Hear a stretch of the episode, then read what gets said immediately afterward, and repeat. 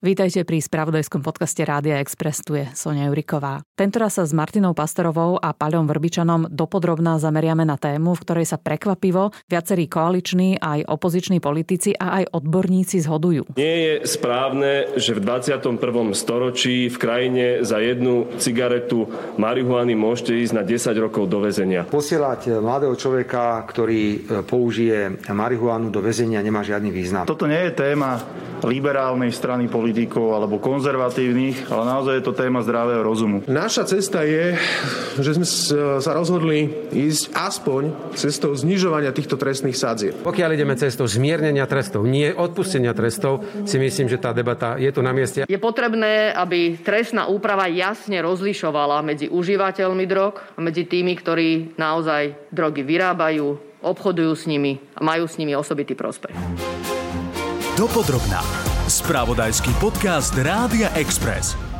Ja som o tomto už aj hovoril s komisárkou Ylvou Johansson. Podľa dohovoru rady z roku 2004 si myslím, že je veľmi silný predpoklad, že tie slovenské zákony nesplňajú kritérium proporcionality a predvídateľnosti tých trestov. To je europoslanec Michal Šimečka z Hnutia progresívne Slovensko.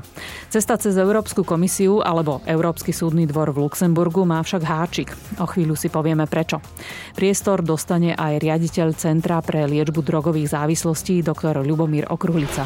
Tie tresty hlavne sú neprimerane vysoké a všade v tých demokratických krajinách Európskej únie, kde sa rešpektujú základné ľudské práva, sú omnoho nižšie. Ja som našiel toho obhajcu Igora Ribára a on povedal, že v štatistike výšky trestov za marihuanu sme na svete na 6. mieste. Predbehli sme Singapur, Rusko a sme na úrovni afrických krajín. Na margo toho, aké je to u nás prísne. Doživotie napríklad hrozí v istých prípadoch na Cypre, v Írsku, na Malte, ale samozrejme existuje rozličné odstupňovanie v závislosti od množstva. Takže mňa zaujíma, že ktorá krajina by mohla byť príkladom, kde to nie je príliš benevolentné a na druhej strane, kde nie sú tie tresty zas tak drakonické. Aj odpoveď na otázku môjho kolegu Paľa Vrbičana sa dozviete. Doplním, že advokát Igor Ribár zastupuje 3 klientov obvinených a v 2 prípadoch už aj odsúdených za prechovávanie marihuany. Plakali teda aj príslušníci policajného zboru, klienta to zlomilo, prokurátor sa dokonca posadil. Kauzy zhrnula Martina Pastorová. 27-ročného Roberta prichytili s marihuanou 2-krát. Najprv v roku 2017, keď mal pri sebe 12 gramov tejto ľahkej drogy. Dostal 2,5-ročnú podmienku a po 2 rokoch ho pri náhodnej kontrole v košickej krčme načapali znova. Síce mal pri sebe menší obnos marihuany, ale sudca vyhodnotil, že ide o opakovaný trestný čin a poslal ho na 12,5 roka za mreže. 43-ročný Jozef používal marihuanu na výrobu mastí pre svojich rodičov v dôchodkovom veku. Vo februári ho zadržali za pestovanie tejto mäkkej drogy. Sudca mu vymeral 20 rokov a prišiel aj o rodinný dom. Rozsudok ešte nie je právoplatný a o prípade by mal rozhodovať krajský súd. 60-ročný Miloslav použil marihuanu ako alternatívu liečby vysokého tlaku a chronického ochorenia pľúc. Keďže mu žiadne lieky nepomáhali, rozhodol sa vypestovať si 11 rastlín. 3 z nich obsahovali aj THC, čiže hlavnú psychotropnú zložku marihuany. Sušina z rastlín vážila vyše 2 kg a Miloslavovi tak za výrobu drogy v značnom rozsahu hrozí 15 až 20-ročné väzenie. Spomínané príbehy majú 2 spoločné znaky – vysoký trest a ľútosť na strane páchateľov. Je fér požadovať pre ľudí, ktorí drogy nepredávajú a využívajú ich výhradne na osobnú spotrebu alebo za účelom zmiernenia príznakov ochorenia, takéto vysoké tresty. Návrh na zmiernenie trestov za prechovávanie marihuany na osobnú spotrebu podali viacerí. Prečasom s ním nepochodilo progresívne Slovensko, na prepracovanie ho stiahli aj predkladatelia z koalície a do tretice sa s ním v komplexnej reforme trestného zákona zaoberá aj ministerka spravodlivosti Mária Kolíková. Podľa europoslanca Michala Šimečku je totiž dnešná legislatíva absurdne nespravodlivá. Už je zhoda aj medzi odborníkmi, aj medzi širokou verejnosťou a vlastne aj medzi politikmi, že je nespravodlivé, aby človek dostal 20 rokov za výrobu konopných mastí, čo je viac než za vraždu alebo za naozaj násilný kriminálny čin. Úprimne nerozumiem, ako je možné, že politici a špeciálne politici vládnej koalície, ktorí majú ústavnú väčšinu, to doteraz nedokázali zmeniť. V tejto chvíli ten návrh 3 koaličných klubov bol vrátený na prepracovanie. To isté sa stalo aj návrhu Progresívneho Slovenska, ktorý riešil práve len tú marihuanu. Potom prišla ministerka Kolíková s tou veľkou novelou trestného zákona, ktorá zahŕňa aj znižovanie trestov za ľahké drogy. Akurát aj ja sa obávam, že keďže mnohé zmeny, ktoré pani ministerka prináša nielen v oblasti drogovej politiky, sú veľmi kontroverzné, bude o tom veľká politická bitka na niekoľko mesiacov, ak vôbec v parlamente nájde väčšinu. Pre tých ľudí, ktorí v tom väzení sú nespravodlivo a ktorých rodiny tým trpia, to bude ďalšie sklamanie. Jeden ďalší krok, ktorý sa dá ešte urobiť, je riešiť to z európskej úrovne. Ktorýkoľvek slovenský sudca alebo Európska komisia sama môže na Európskom súdnom dvore napadnúť tie vysoké tresty. Ja som o tomto už aj hovoril s komisárkou Ylvou Johansson. Podľa dohovoru Rady z roku 2004 si myslím, že je veľmi silný predpoklad, že tie slovenské zákony nesplňajú kritérium proporcionality a predvídateľnosti tých trestov. V prípade pána Šipoša ešte môžeme sa nádejať, že krajský súd rozhodne inak. V prípade Roba mohol by sa dočkať zastania u pani prezidentky Zuzany Čaputovej? Áno, to samozrejme tiež sú možnosti. Najistejšia, najčistejšia a najrozumnejšia cesta je zmeniť ten zákon. My sme dokonca aj spolu s kolegom europoslancom Martinom Mojcíkom spustili petíciu, ktorú podpísalo 24,000 ľudí, ktorí žiadajú zákonodarcov tieto tresty zmeniť. Faktom je, že dnes sudcovia majú istý priestor rozhodovať či už tvrdšie alebo miernejšie, ale vidíme znovu a znovu, že tí sudcovia idú podľa toho zákona a dávajú tieto vysoké tresty. A zatiaľ žiadny sudca sa neodvážil obrátiť na Európsky súdny dvor, či to náhodou nie je v rozpore s európskym právom. To tiež môže urobiť ktorýkoľvek slovenský sudca. Zatiaľ to bohužiaľ neurobil. Ak by teda sa Brusel k tejto problematike vyjadroval, to by bolo tiež ale na dlhé lakte. Na niekoľko mesiacov, ak nie viac. V momente, keby taká situácia mala nastať, tak verím, že aj slovenskú vládu a slovenský parlament by to primelo už konečne níženiu toho trestu. Bude to ešte príliš dlho trvať, ale musíme bojovať ďalej. Tu skutočne ide o základnú spravodlivosť. Dopodrobna. To je názor europoslanca Michala Šimečku. Ako to vidí človek, ktorý má dlhoročné skúsenosti so závislými. Doktor Ľubomír Okruhlica je hlavným odborníkom Ministerstva zdravotníctva pre medicínu drogových závislostí. No ja vám vôbec poviem, prečo sa k tomu vyjadrujem. Na čo sa možno zabúda, že práve to zdravotné, to sú tie dôvody, prečo vôbec vznikol aj na tej svetovej úrovni a potom aj v jednotlivých krajinách takáto legislatíva. Je to na ochranu zdravia. Ak sa akákoľvek aj nová látka má zaradiť na zoznam tých drog, tak musí to prejsť posudzovaním Svetovej zdravotníckej organizácie. Aj u nás by k tomu mali byť prizvaní a zásadne hovoriť zdravotníci, ktorí sa tejto problematike venujú. No a keď sa zoberieme tieto dva návrhy zákonov, dospeli predkladatelia k tomu istému, že sú neprimerane vysoké. Čo je ale dôležité, je potom z toho zdravotného hľadiska, či sú kompenzačné mechanizmy, prevencia, liečba, vyšetrenie. Ten prvý návrh koaličných poslancov viacerých, tento viacej zohľadnil toto zdravotné. Ten druhý sa tým až tak moc nezaoberal a skôr je to tam také hodne nejasné. Ja som počúval aj pani ministerku Kolíkovú. Ona stále prizvukovala, že je to všetko ešte na diskusiu. Je príloha k zákonu a vlastne na základe tých množstiev chceme presne určiť, ktorí vlastne patria do ktorej kategórie. Rozumiem. Je to veľmi zložité dnes pre prax, aj pre orgány činné v trestnom konaní, až po súdy pri rozhodovaní, ktorý vlastne ten skutok nám kam patrí. Toto povedala v našej relácii Braňo Závodský naživo. Ľubomír Okruhlica vie o závislých svoje. Lieči ich desiatky rokov, najdlhšie alkoholikov. Tak mi napadlo, či by sme teda aj v zákone nemali byť spravodliví a či by alkohol a marihuana nemali byť na rovnakej úrovni. Napokon, vzhľadom na potenciálne riziká, ktoré alkohol predstavuje, napríklad v otázke násilnej činnosti, je číslo 1. No, právnici vám povedia, právo a spravodlivosť nie sú identické pojmy. To je číslo 1. Toto je spoločensko-politické rozhodnutie. O tom nerozhoduje... Zdravý rozum? Nie, to by som nepovedal. O tom nerozhodujú trebárs odborníci, lekári alebo iní odborníci. To je veľmi spoločenské, ako sa zákonodárny zbor rozhodne, aké je nastavenie spoločnosti, tradícia, kultúra. Nakoniec aj ten alkohol je zákonný u nás regulovaný. Do 18 rokov nemožno podávať mladistvým, nemožno riadiť pod vplyvom a tak ďalej a tak ďalej. Máte pravdu, že alkohol je ďaleko z tohto hľadiska zdravotného nebezpečnejší ako napríklad marihuana. V krajinách, kde sa zmiernili tresty alebo dokonca sa dekriminalizovalo, tak tam je výrazne navýšené sú kapacity do oblasti prevencia liečby. To u nás nie je v takej miere, ako treba v Portugalsku, v Česku alebo niekde inde v Kanade. Je nejaká krajina, ktorá z vášho pohľadu to rieši rozumne? Snáď by to mala byť tie krajiny, ktoré majú najdlhšiu dĺžku života. Aj najdlhšiu dĺžku života v zdraví. A v každej krajine sa totiž tie drogy vo väčšej alebo menšej miere vyskytujú. No, a to sú také krajiny ako, ja neviem, Norsko, Švajčiarsko, aj niektoré ďalšie vo svete, Singapur a podobne. Snáď bližšie sú nám práve tie európske. No, je faktom, že to sú bohaté krajiny. To znamená, že viacej môžu investovať práve do tej prevencie, liečby inou formou ako len trestaním. Aj to, s tým ale súvisí celá infraštruktúra v tej krajine, vzdelanie, zdravotnícky systém, sociálny a tak ďalej. Vy upozorňujete aj na to, že ak sa rozprávame o novelizácii trestného zákona v tomto smere, tak treba si zadať nejaké racionálne kritériá, podľa čoho budeme tých páchateľov rozlišovať. Podľa množstva nájdenej drogy to nie je celkom spravodlivé. Sú krajiny, kde toto majú, ale to je len pomocné kritérium pre toho sudcu.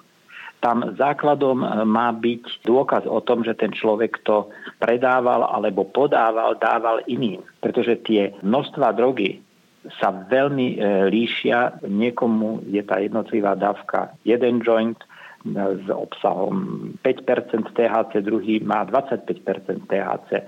Čo ale môže potom byť, keď ste hovorili o nejakej spravodlivosti predtým, veľmi schematizujúce, zjednodušujúce. Preto mnohé krajiny v justičných systémoch to nemajú, pretože môžu odsúdiť aj toho, kto má menej, ak sa preukáže pri sebe, že to mal vlastne na distribúciu. Pán doktor Okruhlica, vy máte dlhoročné skúsenosti so závislými. Čo hovoríte na tú argumentáciu, že užívateľia marihuany nie sú takí nebezpeční pre spoločnosť, ako ľudia závislí konkrétne od alkoholu?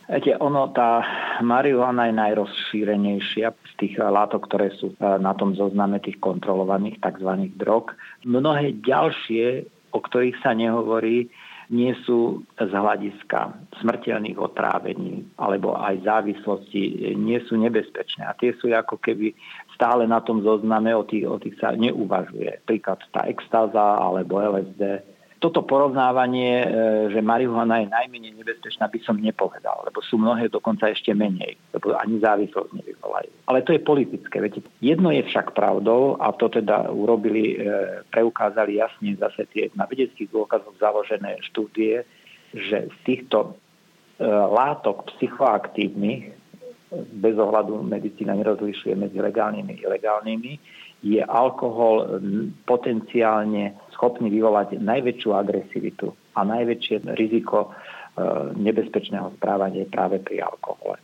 Zase u tých ostatných v doprave ovplyvňujú tú schopnosť riadiť motorové vozidlá. Či už je to marihuana, extáza, alkohol alebo dokonca sedatíva, lieky. Posledná otázka. Čo by podľa vás najviac pomohlo? Často aj tí mladí ľudia, aby neskončili vo väzení a nepremárnili sa tie životy. No určite by to zmiernenie trestov bolo na mieste, to z takého ľudského hľadiska, ale súčasne aby mali hneď možnosť tej pomoci zdravotnej. Sú to spojené nádoby aj zo strany toho zdravotného a sociálneho systému. Čiže navýšiť kapacity a vytvoriť takéto prepojenie, keď niečo zmiernime, aby súčasne sme im podali pomocnú ruku. Tak, jak to treba majú v Portugalsku, alebo je to aj v Česku, kde sú o mnoho väčšie kapacity prioritne na tú prevenciu a liečbu. A ešte jeden pohľad advokáta Igora Ribára, ktorý pred niekoľkými rokmi vytvoril argumentačný koncept a v súdnych sieňach opakovane upozorňoval na to, že naše právo je v rozpore s európskym. A to v dvoch bodoch. V neprimeranej výške trestov a v rozumnej predvídateľnosti práva, v tomto prípade vzhľadom na určovanie ceny drogy. Za 500 gramov marihuany vám raz hrozí podmienka a inokedy 10 rokov väzby. Vysvetlím na prípade Jozefa Šípoša. Vyšetrovatelia určili cenu marihuany 10 eur za gram. V inej súdnej sieni sa však v rovnakom čase pojednával prípad, v ktorej bola cena stanovená na 4 eur za gram. Prečo je to dôležité? Pretože celková hodnota zvyšuje právnu kvalifikáciu skutku. Ja som nikomu neublížil, nikoho som nezabil. To boli prvé slová Jozefa Šípoša pre médiá, keď sa dozvedel, že dostal 20 rokov nepodmienečne v najvyššom stupni stráženia a prepadnutie majetku, okrem iného rodinného domu, ktorý dostal od rodičov. Jeho advokát Igor Ribár sa plánuje odvolať. Keď sme si vypočuli ten ortiel, tak nastali v súdnej stene naozaj silné emócie. Plakali teda aj príslušníci policajného zboru, klienta to zlomilo, prokurátor sa dokonca posadil.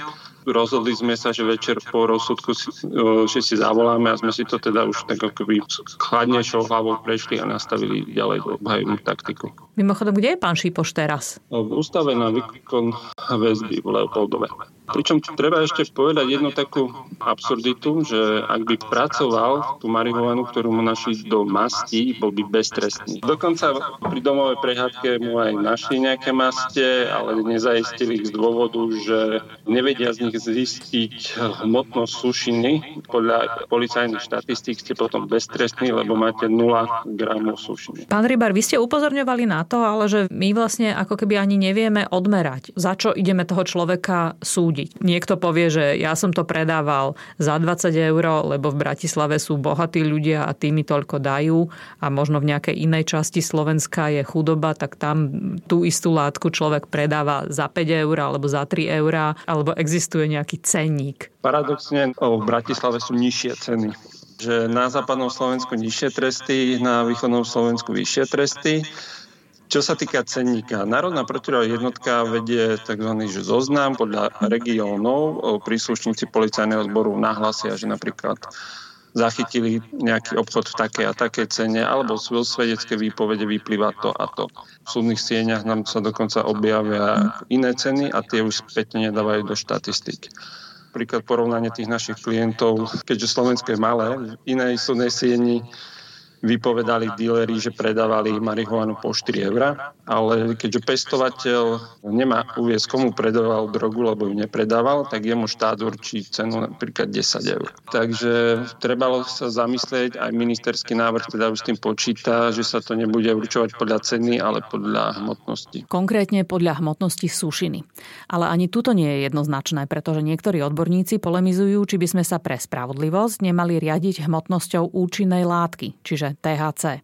Je predsa rozdiel, či niekto pestuje alebo prechováva zvlášť účinnú marihuanu alebo takú, ktorá nemá taký silný intoxikačný účinok. Stanoviť závažnosť trestnej činnosti teda nie je také jednoduché, ako sa na prvý pohľad zdá. Robert, Jozef a Miloslav. V čom alebo v kom môžu vidieť nádej na zlepšenie situácie? Robert sa pokúšal o zjemnenie trestu tým, že by väzbu nahradil elektronický monitoring, to je ten známy náramok na členku. V súčasnosti ho u nás nosí vyše 270 odsúdených. Prebehlo šetrenie, či je to reálne možné, okresný súd vyhodnotil, že áno, krajský to zamietol s tým, že ide o obzvlášť závažného zločinca, na ktorého sa takáto výnimka nevzťahuje. Nádejou by mohla byť milosť prezidentky. Jozef s advokátom pripravuje odvolanie pre krajský súd. Miloslav na súdne pojednávanie stále čaká. Toto boli debaty, veľmi náročné debaty, ktoré sme mali s klientmi, kedy sme im komunikovali, že musíme zvládať dva boje. Jeden v súdnej sieni a druhý ten politický a nejaký spoločenský. Čo sa týka súdov, ja predpokladám, že budúci rok budú mať všetci už skončené konania, lebo sú to väzobné veci, tam súdy musia prioritne a rýchlo konať. Tam sa bojíme, že ich zomele ten justičný systém bez ohľadenia všetkých našich právnych argumentov. A čo sa týka toho druhého boja, tam sa upíname na február až marec, kedy by sa mohlo v parlamente teda rozlúsknuť, čo prejde a či vôbec niečo prejde. Úvaha o vine a treste zriedka kedy býva ľahká. Napokon Dostojevský o tom už pred 255 rokmi napísal vyše 500 strán. Dnes sme sa pokúsili načrtnúť, prečo je to ťažké len v jednej veci – prechovávanie marihuany. Snáď v legislatíve neostane len pri rečiach. Za postrehy ďakujem europoslancovi Michalovi Šimečkovi, lekárovi Ľubomírovi Okruhlicovi, advokátovi Igorovi Ribárovi a za spoluprácu Martine Pastorovej, Pavlovi Vrbičanovi, Tomášovi Škarbovi a Mirovi Baričičovi. Do počutia v Dopodrobna sa teší Soňa Juriková. Počúvali ste podcast Dopodrobna, ktorý pre vás pripravil spravodajský tím Rádia Express. Ďalšie epizódy nájdete na Podmaze a vo všetkých podcastových aplikáciách.